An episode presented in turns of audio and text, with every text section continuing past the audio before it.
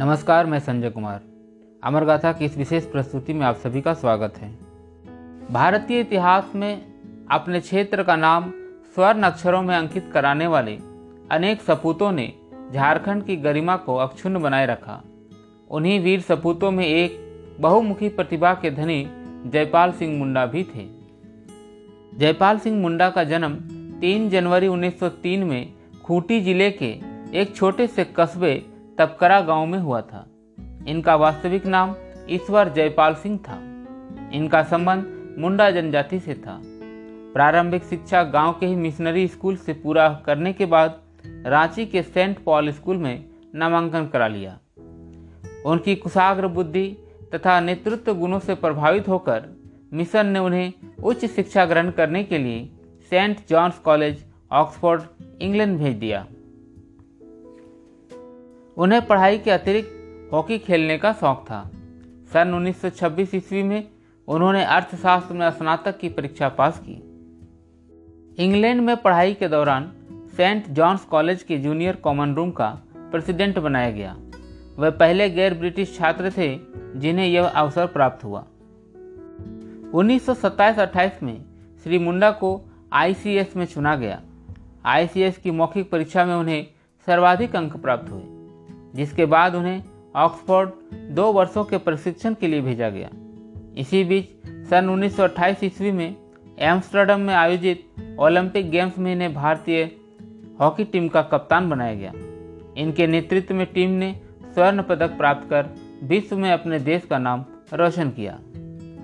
Olympic games में भाग लेने के कारण इनका प्रशिक्षण प्रभावित हुआ। इस कारण इनका आईसीएस का एक वर्ष का प्रशिक्षण छूट गया। जब वे एम्स्टर्डम से वापस लौटे तो उन्हें एक वर्ष का प्रशिक्षण पूरा करने का आदेश मिला, जिसे वे अपना अपमान महसूस किया और त्यागपत्र देकर वर्मा सेल में सीनियर एग्जीक्यूटिव के पद पर कार्य प्रारंभ कर दिया। जब वे कलकत्ता में कार्यरत थे, तब उन्होंने तारा वेनफ्रेड मजुमदार के साथ परिणय सूत्र में बंध गए। सन उन्नीस सौ सैंतीस ईस्वी में वे prince of Wales college, Achimota, Ghana में कॉमर्स टीचर के रूप में नियुक्त हुए। उसके एक साल बाद सन उन्नीस सौ अड़तीस ईस्वी में राजकुमार कॉलेज रायपुर के उप प्रधानाचार्य नियुक्त हुए।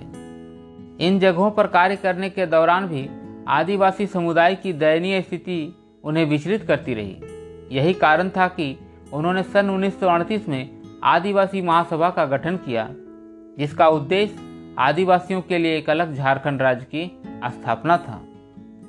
आदिवासी कल्याण के लिए किए गए इनके प्रयासों से प्रभावित होकर यहाँ के आदिवासी समुदाय के लोग उन्हें मरांग गोमके के नाम से पुकारने लगे, जिसका अर्थ होता है महापुरुष या महान पुरुष। इस प्रकार जयपाल सिंह मुंडा इस क्षेत्र के महान नेता बन गए।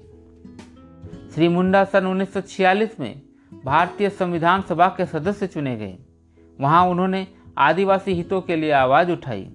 19 दिसंबर 1946 ईस्वी को संविधान सभा में उन्होंने ओजपूर्ण भाषण दिया, जिसके परिणाम स्वरूप आदिवासी समूहों को संविधान में अनुसूचित जनजाति का दर्जा प्राप्त हुआ, तथा नौकरियों और विधायिका में साढ़े सात प्रतिशत का आरक्षण प्रदान किया गया। जयपाल सिंह मुंडा का योगदान भारत के जनजातियों के लिए उतना ही है, जितना बाबा साहेब भीमराव अंबेडकर का अनुसूचित जातियों के लिए है। आदिवासियों के महापुरुष जयपाल सिंह मुंडा उन्नीस सौ बावन में प्रथम लोकसभा के सदस्य बने और आजीवन तक अपने क्षेत्र के लोकसभा के सदस्य बने रहे। मरांग गोम के जयपाल सिंह मुंडा ने 20 मार्च 1970 ईस्वी को दिल्ली में सदा सदा के लिए चीर निद्रा में सो गए। लगभग 30 वर्षों के उपरांत 15 नवंबर 2000 ईस्वी को आदिवासियों के लिए उनकी अलग झारखंड राज्य की मांग पूरी हुई। 1925 में ऑक्सफोर्ड ब्लू का खिताब पाने वाले एकमात्र हॉकी खिलाड़ी थे। उनकी कप्तानी में पहली बार सन 1928 में भारत को स्वर्ण पदक मिला। उनके सम्मान में झारखंड सरकार ने रांची स्थित स्टेडियम का नाम, उनके नाम पर जयपाल सिंह मुंडा स्टेडियम रखा।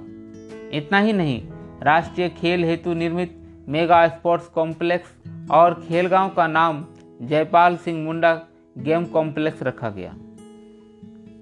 आज के लिए इतना ही। आशा है अमर गाथा की यह प्रस्तुति आपको अच्छी लगी होगी। फिर मिलेंगे अमर गाथा की अगली कड़ी में एक नई गाथा के साथ। तब तक के लिए बने रहे हमारे साथ।